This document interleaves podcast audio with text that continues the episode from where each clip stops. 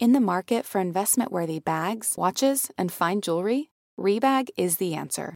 Rebag is a luxury resale platform where each piece is carefully inspected by experts to ensure quality and authenticity. Use Rebag to buy and sell finds from the world's top brands, including Louis Vuitton, Chanel, and Cartier. Head to Rebag.com to get 5% off your first purchase with code REBAGNEW. Shop today at Rebag.com. That's R E B A G.com. And use promo code REBAGNEW for 5% off your first purchase. Betches Media presents Donald Trump was a, a stain on our country.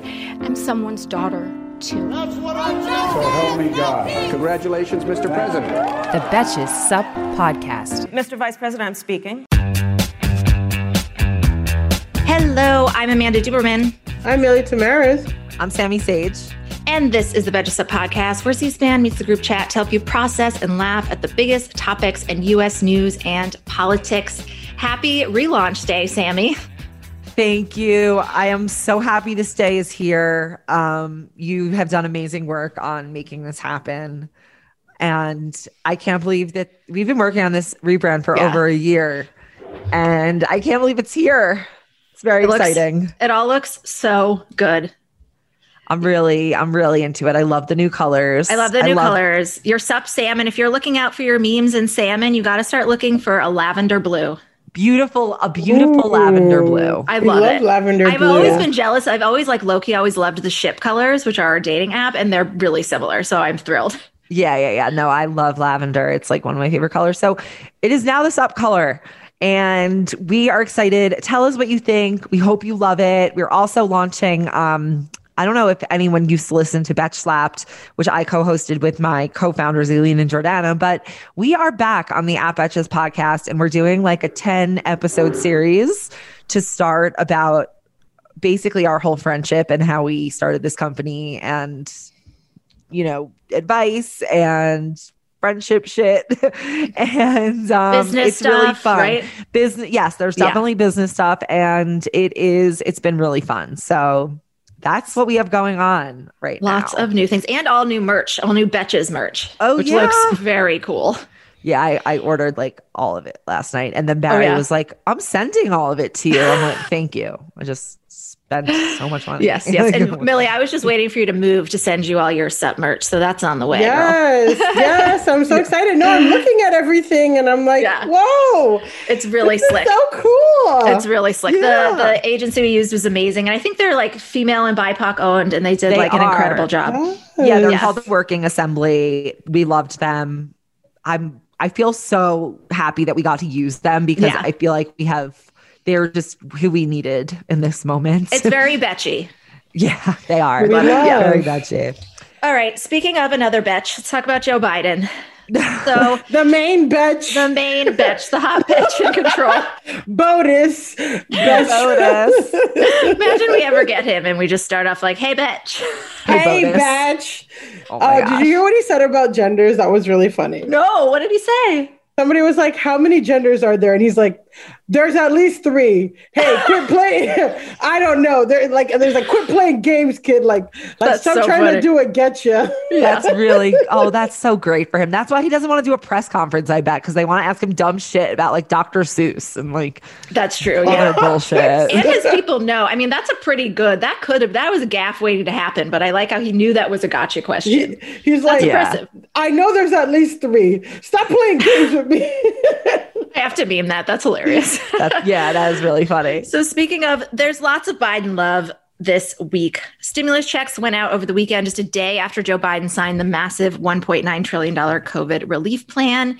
The administration is also celebrating its vaccine rollout, which has had, has exceeded their benchmarks. I believe one day last week, up to 3 million doses were administered on a single day.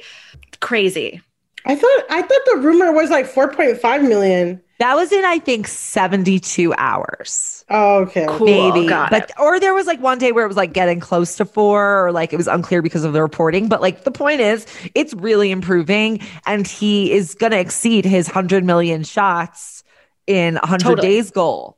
He even says so this week they're launching something where they say we're going to do 100 million doses and distribute 100 million relief checks in the next 10 days. So the administration did get some criticism when it first announced 100 million doses in 100 days. People were like, you can do better than that. And I think they were like, yeah, we know. And we want you to think it's super impressive when we do. So they're on a big publicity tour. Joe, Jill, Kamala, and Doug, they're traveling the country to hype the vaccine and stimulus checks also a f- delightful side note i read that they're they made a point to bring doug following a jimmy kimmel clip last month where no one on the street could identify the second gentleman in a picture oh yeah wow they did do that. live in a bubble but also like i don't know if if you asked random people to tell tell us who karen pence is they'd yeah, be like no, oh that's yeah. my first grade teacher who was a huge bitch they wouldn't know that it's Karen Pence. That's so true.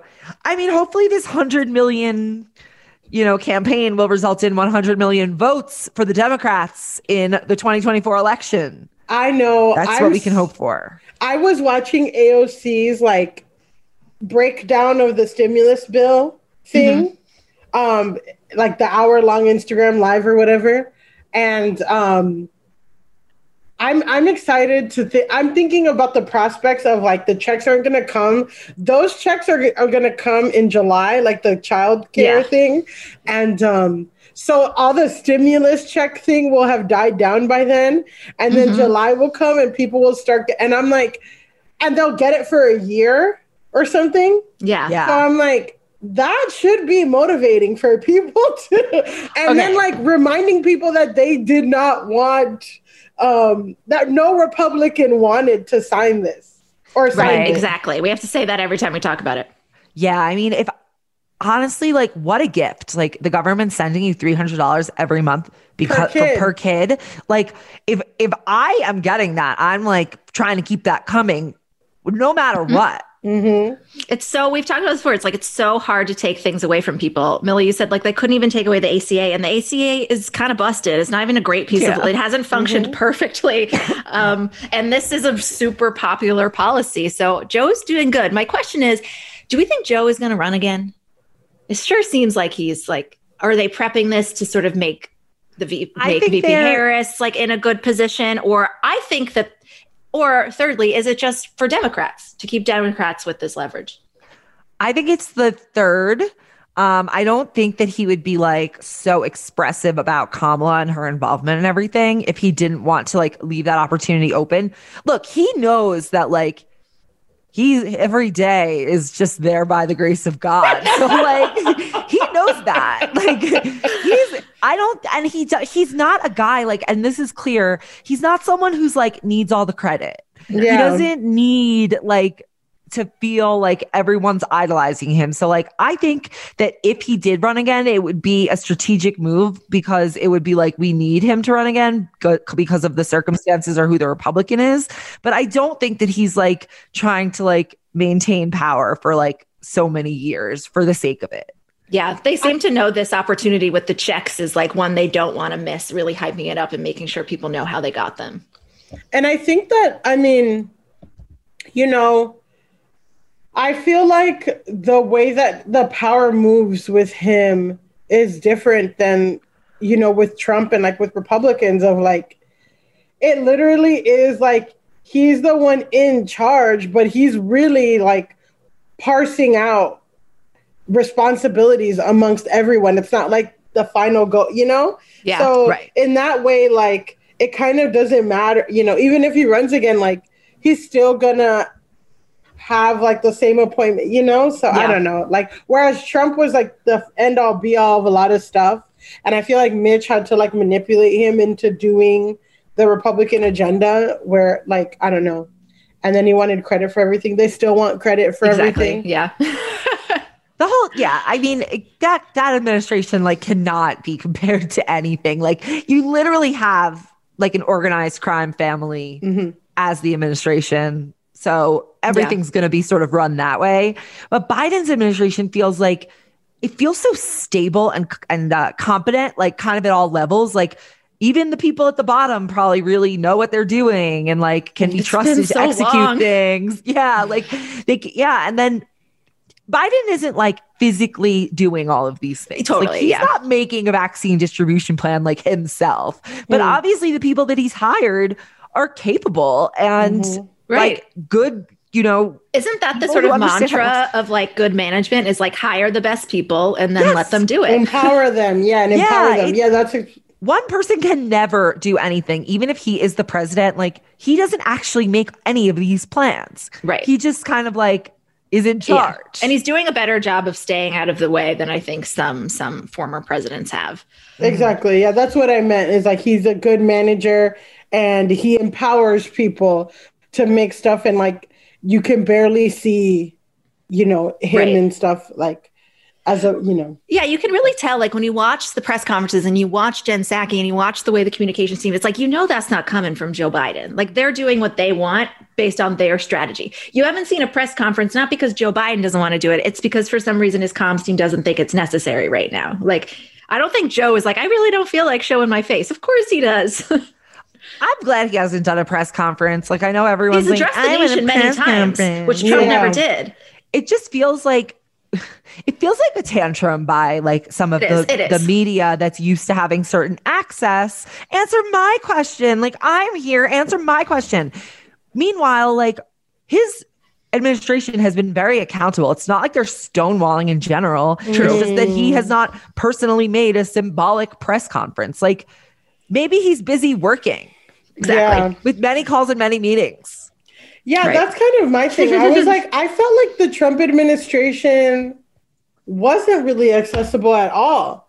Like, definitely not the way that Biden was. So it was really confusing to me that they were like complaining about Biden, but it's like, we get actual plans from this guy. Like, we know what the policies are, and he signs it, and then it's very clear. And like, what the Or like what questions do you have? Like Right. He doesn't need to tell us the cases. Trump was so opaque. We like didn't know what was happening with the pandemic until he told us. But now we are also at a stage in the pandemic where it's like we see vaccination is working. And that's because of this administration. Well, Trump did a lot of quote unquote FaceTime with the press when he would do his like helicopter screaming. Oh, God. And he would like like okay, just because he would show up and then hmm. lie, that doesn't make him more accessible. That's just a mm-hmm. smokescreen, and you're all morons because mm-hmm. you are like addicted to getting attention and Totally. and clicks. And it's like the fact that there are slow news days, that is a really good thing. Like there should be slow news days. You should not have to be confronted with what your government's doing every fucking day and the mistakes that they're That's making. That's not normal. No, it's it's supposed to be in the background. And conservatives used to want that. Right. It's supposed to be our job to just pay attention to that, not everybody's. And I think we're maybe getting Exactly. close to that point. I think so too. Hey, American Fever Dream listeners, I'm here to tell you that there is no reason to panic the next time you're searching for the perfect gift. Because now you can use gift mode on Etsy. Gift mode on Etsy is here to take the stress out of gifting so you can find the perfect item for anyone for any occasion. And it's easy. You just tap or click gift mode in your Etsy app or Etsy.com and then answer a few questions about who you're shopping for and what they like. And gift mode instantly gives you a curated gift idea list based on hundreds of personas. Now it is simple to find gifts made by independent sellers for all the people in your life. So whether you need a Mother's Day gift for the quilter or a birthday present for the vintage hunter, there is something for everyone on Etsy. Some of my favorite things to do are go to Etsy gift mode and then search absurd things like what kind of gifts do you have with Walter Cronkite on them? What kind of gifts do you have for dachshund owners? There's jewelry, ceramic, toys, board games, all kinds of fun stuff. A gifting moment is always right around the corner, whether it's a birthday, an anniversary, a holiday, or even just a day to say thank you. Gift mode on Etsy has you covered. Need to find the perfect gift? Don't panic. Try gift mode on Etsy now. Today's episode of American Fever Dream is brought to you by Nuuly. Have you ever felt that fast fashion ick, but can't always afford the super high end stuff? I have a solution for you. It's Nuuly. Nuuly has everything you need to bring your closet up to speed for the season without breaking the bank. Free your closet of impulse purchases and skip the buyer's remorse by renting instead. Nuuly is a subscription rental service, and for just $98 a month, you get your choice of any six styles. They also have inclusive sizing up to 5X, as well as petite and maternity. You get fast, free shipping and returns, and professional cleaning and Nuuly's state of the art laundering facility. No laundry for you to worry about. This is the best. You just put it back in your box, send it out, and before you know it, you've got your next one. And you always have the option to buy what you love for sometimes up to 75% off. I bought the Rachel Antonoff pasta puffer from them. I was obsessed with it, like everybody who tries it is, and it was completely sold out everywhere else. So I felt like I really, really had an in there. So thank you, Nuuly. Nuuly is an amazing value at $98 a month for any six styles. And right now you can get $20 off your first month of Nuuly when you sign up with the code FEVERDREAM20. Just go to N-U-U-L-Y.com. That's Nuuly with two U's and enter the code FEVERDREAM20 and sign up to get $20 off your first month. That's N-U-U-L-Y dot com, Nuuly with two U's with code FEVERDREAM20. Nuuly subscription clothing rental. Change your clothes. So, for our next topic, we are going to discuss the HBO documentary Mia and oh, I wrote Mia and Farrow. I think it's Farrow versus Allen. Alan, totally wrong. Allen versus. Allen versus Farrow. So, trigger warning if you don't know this story, this next segment includes descriptions of sexual abuse and grooming. No details. I'm not going to repeat what what Dylan says happened to her, but you know what I mean. So, this has been an intense few weeks when it comes to stories about sexual violence, abuse, and harassment. Yesterday, we talked about Cuomo and the murder of Sarah Everard. I don't believe there have been revealed evidence of sexual assault with her abduction and murder yet, but it's in the gendered violence against women category that we've all been sort of processing lately.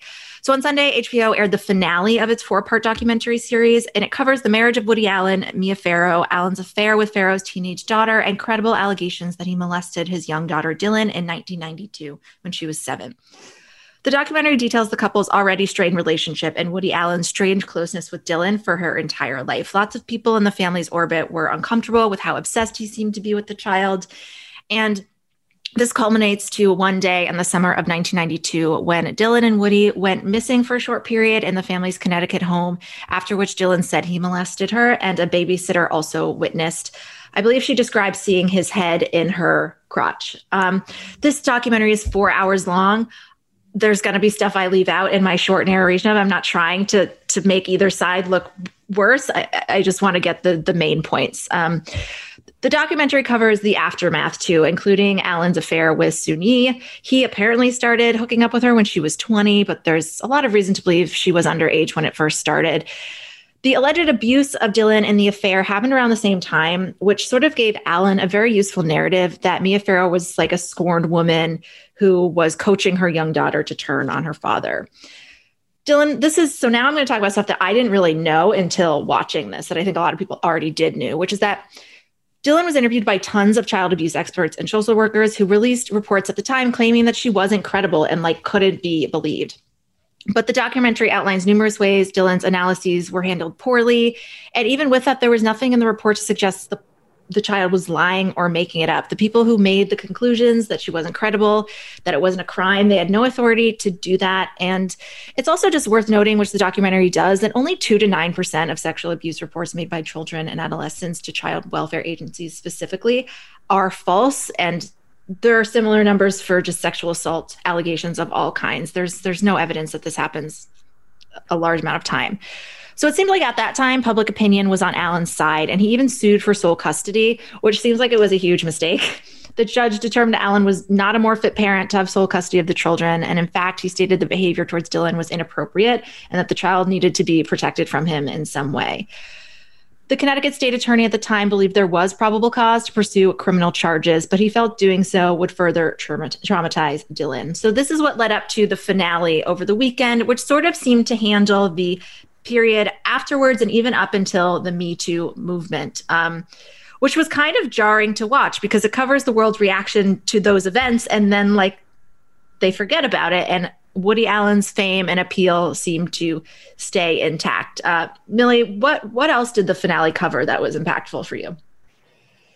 Yeah, I think like the pa- like the artistic um, form or the artistic medium of the documentary could really like hammer home a message in a way that it like it allows me to process it differently of like in I think in episode three or episode two, like the supercut of Woody Allen's movies, where he where it's all about an older guy and a younger woman, and then seeing it like that, like that was like whoa, um, like that really hit home. And then in this last one was like, you know, um, what happened in 2014 when Dylan came out, and then the supercut of actors celebrating, lauding, defending, and all that stuff, while at the same time, like hearing more about, you know, like, I mean, it reminded me a lot of the R. Kelly situation mm-hmm. where it was like,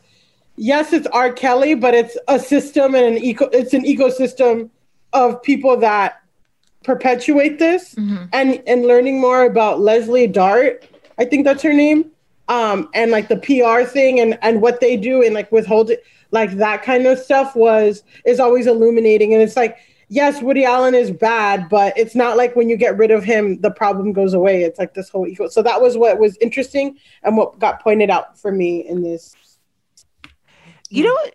You know what's so interesting about like the idea, like the so the main issue when this first came out seems to have been Dylan's credibility. Mm-hmm. She's a fucking kid. Have you ever spoken to a kid? They make no sense. Like, yeah. like the idea that yeah. they don't like they're talking about like like if you talk to a kid like that age, like nothing they say makes any sense. So like if you're asking like a kid under the age of 10 to like tell you a story that is consistent and like you know, just generally like totally airtight, like you're not going to get that. Mm-hmm. So, so right. the idea that they would like make this child, like real child, not like a teenager, even, which is like what he portrayed in his movies, like if they, if you're if you're if you're hinging that all of that on like the child expressing what happened like a very traumatic situation expressing that like in an airtight, perfect victim yeah. way. That's just insane. Like it is really insane.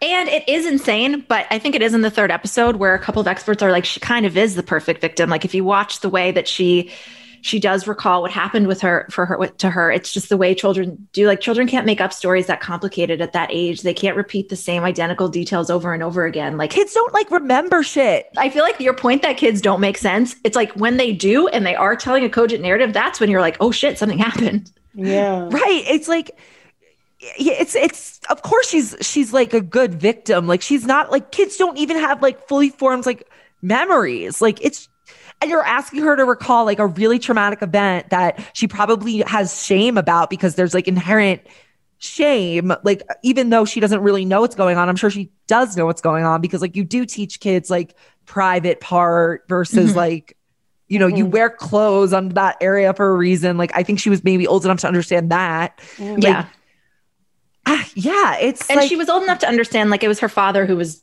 doing it which I think yeah. for, for anytime it is the dad, it's a, it's somebody outside the family, there it might feel like less of like a transgression. But for a kid, like when your dad does that, it's pretty it's pretty clear. The finale also covers, like I said, the world's reaction, and then so in 2014, the Golden Globes gave Woody Allen a Lifetime Achievement Award.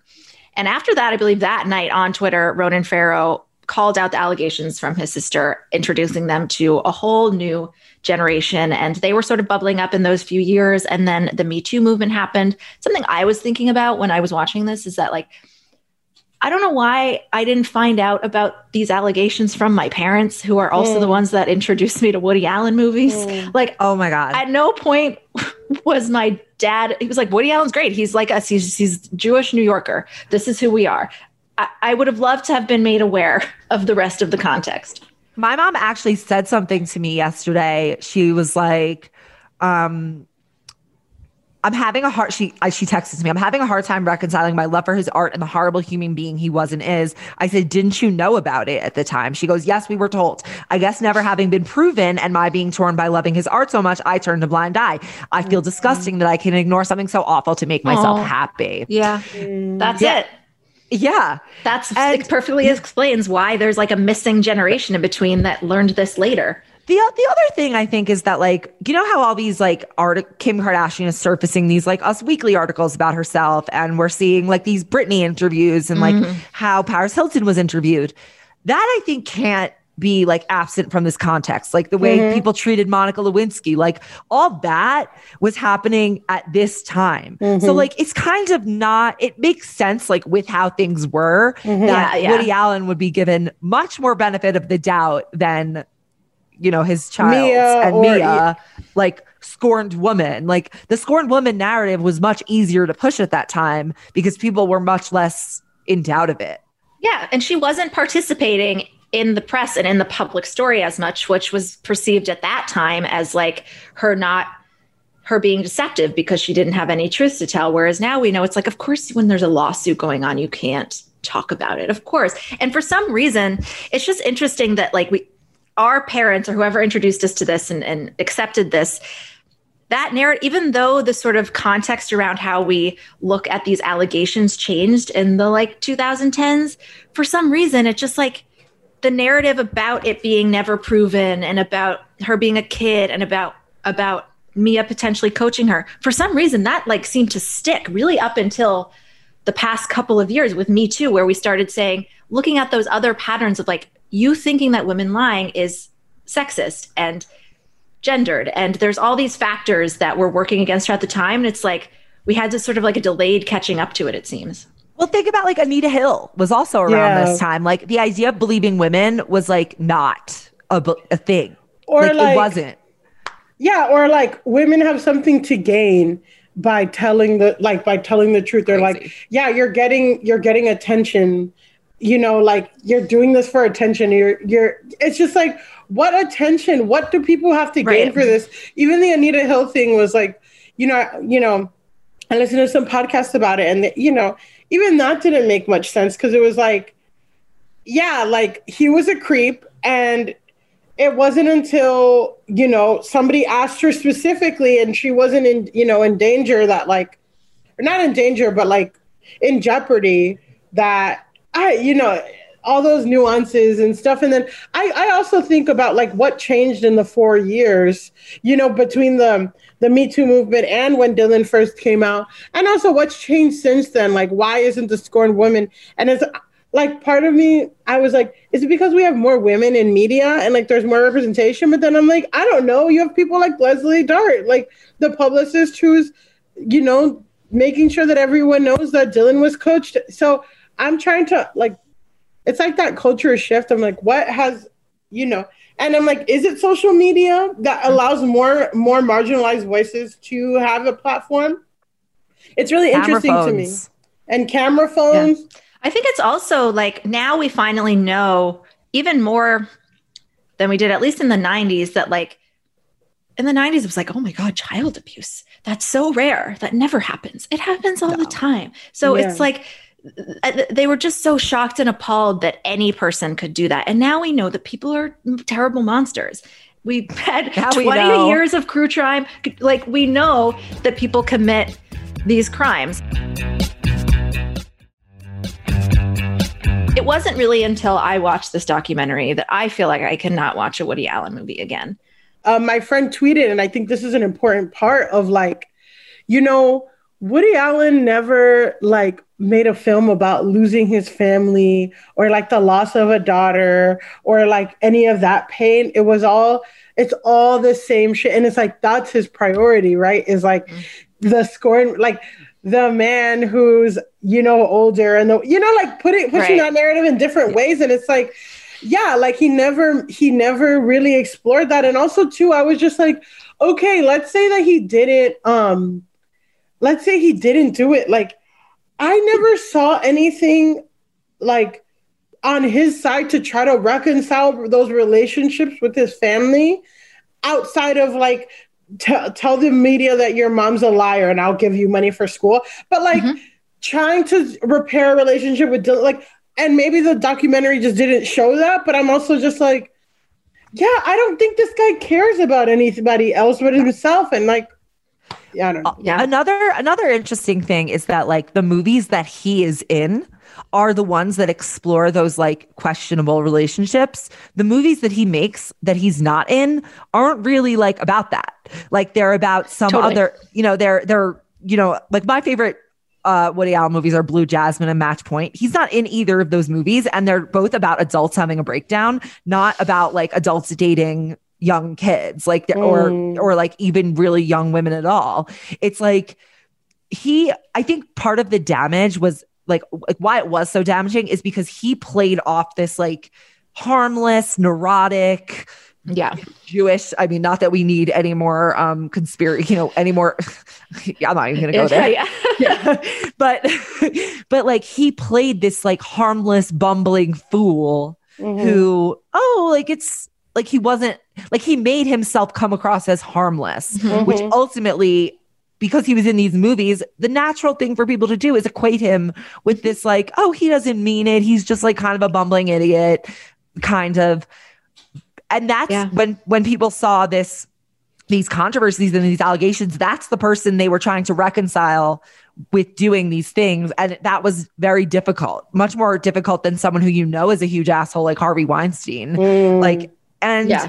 That I think was it just genius takes on his yeah part. it's just so insane and upsetting that it takes like a woman having to relive her trauma at seven for who knows how long they filmed this for people to finally come around to the fact that maybe Woody Allen might have done this. Like why why do we have to, why do we have to expose ourselves and re-traumatize ourselves all the time just so this man isn't the most lauded person ever. He's always going to be rich, he's always going to be a celebrity. Like I'm sure all they want is for people to see who he really was and all he did was rein, reinforce that persona over and over again and that probably wasn't an accident either. And like, I feel two things. Yeah, I feel like it's like he's still gonna be rich, he's still gonna be famous, but like they're upset that we think he's an asshole. Like that's like why people hate cancel culture because it's like it's not even that we're actually taking. They're not gonna ever make money again. It's just like they want us to like him, you know, and like we can't even say that he's a bad guy. And that's that's the crazy thing. I mean, and I feel like this is like if we start going to like men in general, it's like they want to do shitty stuff, but then they don't want you to think they're an asshole. Like, Yeah. and it's just like, what? And then two, that's why I feel it's like, no, if you're gonna do shitty things, like it's like okay for me to think that you're not a great person. Yeah. But Right. I also think, I mean, I'm not trying to put any like significance or weight on award season because it's so fucked up and corrupt and whatever. But I do think it's so interesting and it's so strong that like like promising young woman would not have gotten nominated and and any other time. And, and like just like what you were saying Sami about like these harmless men quote unquote. You know i mean that's the whole point that movie is trying to make is that there is you know like all these people that are hiding behind the guise of being a quote unquote nice guy are t- tend to be the ones that do the most damage because we're Right. disarmed uh so i'm not you know they they got nominated for best director Mhm. and um i don't know if it'll win or not it doesn't matter but like Right. i just think that that's like just such such an important film as we talk about Mhm. Yeah. His like cover up of his own persona was both genius and diabolical because you like he makes it almost feel okay. Like, oh, you can like It's walk the line with Yeah, those relationships. yeah. Like all like a lot of his movies, the ones he's in, are like essentially dealing with the moral relativity of that and like ultimately Yeah. landing on the side of it's fine. Which is weird when he then denies it, but then he spends his career trying to normalize it. So it's like, I'm not. And then he has the buffer. It's like, no, no, I'm just talking about Soon Yi. Where some people might see, like, oh, okay, he just had an affair with the 20, her 20 year old daughter. Whereas, like, the real way you should look at that is so he is also capable, probably, of like he knew that child since she was a young like I don't think that's okay. I I think relationships between older men and and women in their 20s are fine, but if it was your dad that knew you since you were a baby, I'm going to I'm going to say something controversial. I don't think that's okay. I think that's fucking weird and gross. i don't know how controversial that is Well, I was I, here. I'm going to say what's like. I'm going to say something controversial along those lines because I think that when we see relationships like that, another example would be Mary from uh, Real Housewives of Salt Lake City. Yeah. yeah like, Yeah. like you see those relationships and you're like, oh, I don't want to judge. It's not me to judge. Mhm, mhm. But then you like look forward, you look a little closer, and it's like actually, there's a lot to look at here that is like I want to ignore it because that's the right that you know I don't want to be judgmental. Yeah. But actually, like this is potentially very fucked up, and there are seems to be some victims involved. yeah So- it's right, like- right. If you like- were it's just hard to believe that if you marry somebody that knew you at a child as a child that that you were not that doesn't mean that you were sexualized as a child. I know that's not the case every single time, Mhm. but it is a pretty hard barrier for me. Like Prince Charles knew Diana when he when she was like Yeah, met but first he time. was a huge yes, ass. that's fucking that's gross. I, here's the thing: he didn't. Re- the problem was he didn't sexualize her like enough. Like Yeah, when they had a exactly. relationship. Um, The problem right. was the sex happened before. Yeah, there's Yeah. no sex in the marriage. Yeah, I think, well, two things. One, I feel like this, I feel like as society progresses, we're going to have a more interesting, nuanced discussion on grooming and then Yeah. also on consent too, which is another thing that I'm really interested in. And somebody was like, um, you know, if somebody says no 10 times and yes on the 11th time like that's not a yes you know like and conversations like that like i'm really excited or like going down that trajectory and then two I really hate Sami for introducing that Real Housewives of Salt Lake City Mary conspiracy theory page that I've been looking at for hours about all the all the crimes that Mary has done. Oh my god, Isn't- she's gonna be on the on the next season, right? They cast her. That seems like There is But she was supposed to be a friend of the show, and she was so crazy that Andy was like, Oh no. "But yeah, yeah, like she right, like uh, not that's another one. Like you didn't want to be too judgmental, but Yeah. there's something weird there. yeah, even Of like when. Monica dates like her her parents' dentist, like I don't love that. I didn't love that. Like Wow. it's okay, but it's not my favorite. It's not my favorite. we don't Right, love, right. we don't love." And, it, and you know, it's just something about the dynamics, about power, about all that stuff. So Right, and Yeah. you do. There are different. I think what I think what I'm getting at, and I'm obviously not a psychologist, but like it seems like there are different power dynamics between a woman and a man. When the man is somebody that you met when you were younger, whether they had power over you or not. And I'm not saying that's always like shitty. Like maybe some people like they like that in their relationship and it it works for them and they like that dynamic. But I think it's rife for abuse and needs to be looked at. Like if you have an older boyfriend, great. But if Right. I don't know, There's like something icky about it. I think I think that when we were talking about to end, I think we were talking about what shift has happened. I feel like the shift has definitely just shifted towards believe women, where before it mm-hmm. was more, especially with sexual assault, the innocent until proven guilty, which of course mm-hmm. it still is in the criminal justice system, but in the in the public space now, there's a real acknowledgement that like women don't really lie about this. So if they're going to say this, we have to believe them. I think the issue is that like we say believe women, but it gets complicated when the event happened when that woman was a girl, and then we are questioning that. But that's not believing women. Like we also have to believe what they say happened to them when they were girls. Mhm. Right. Yeah.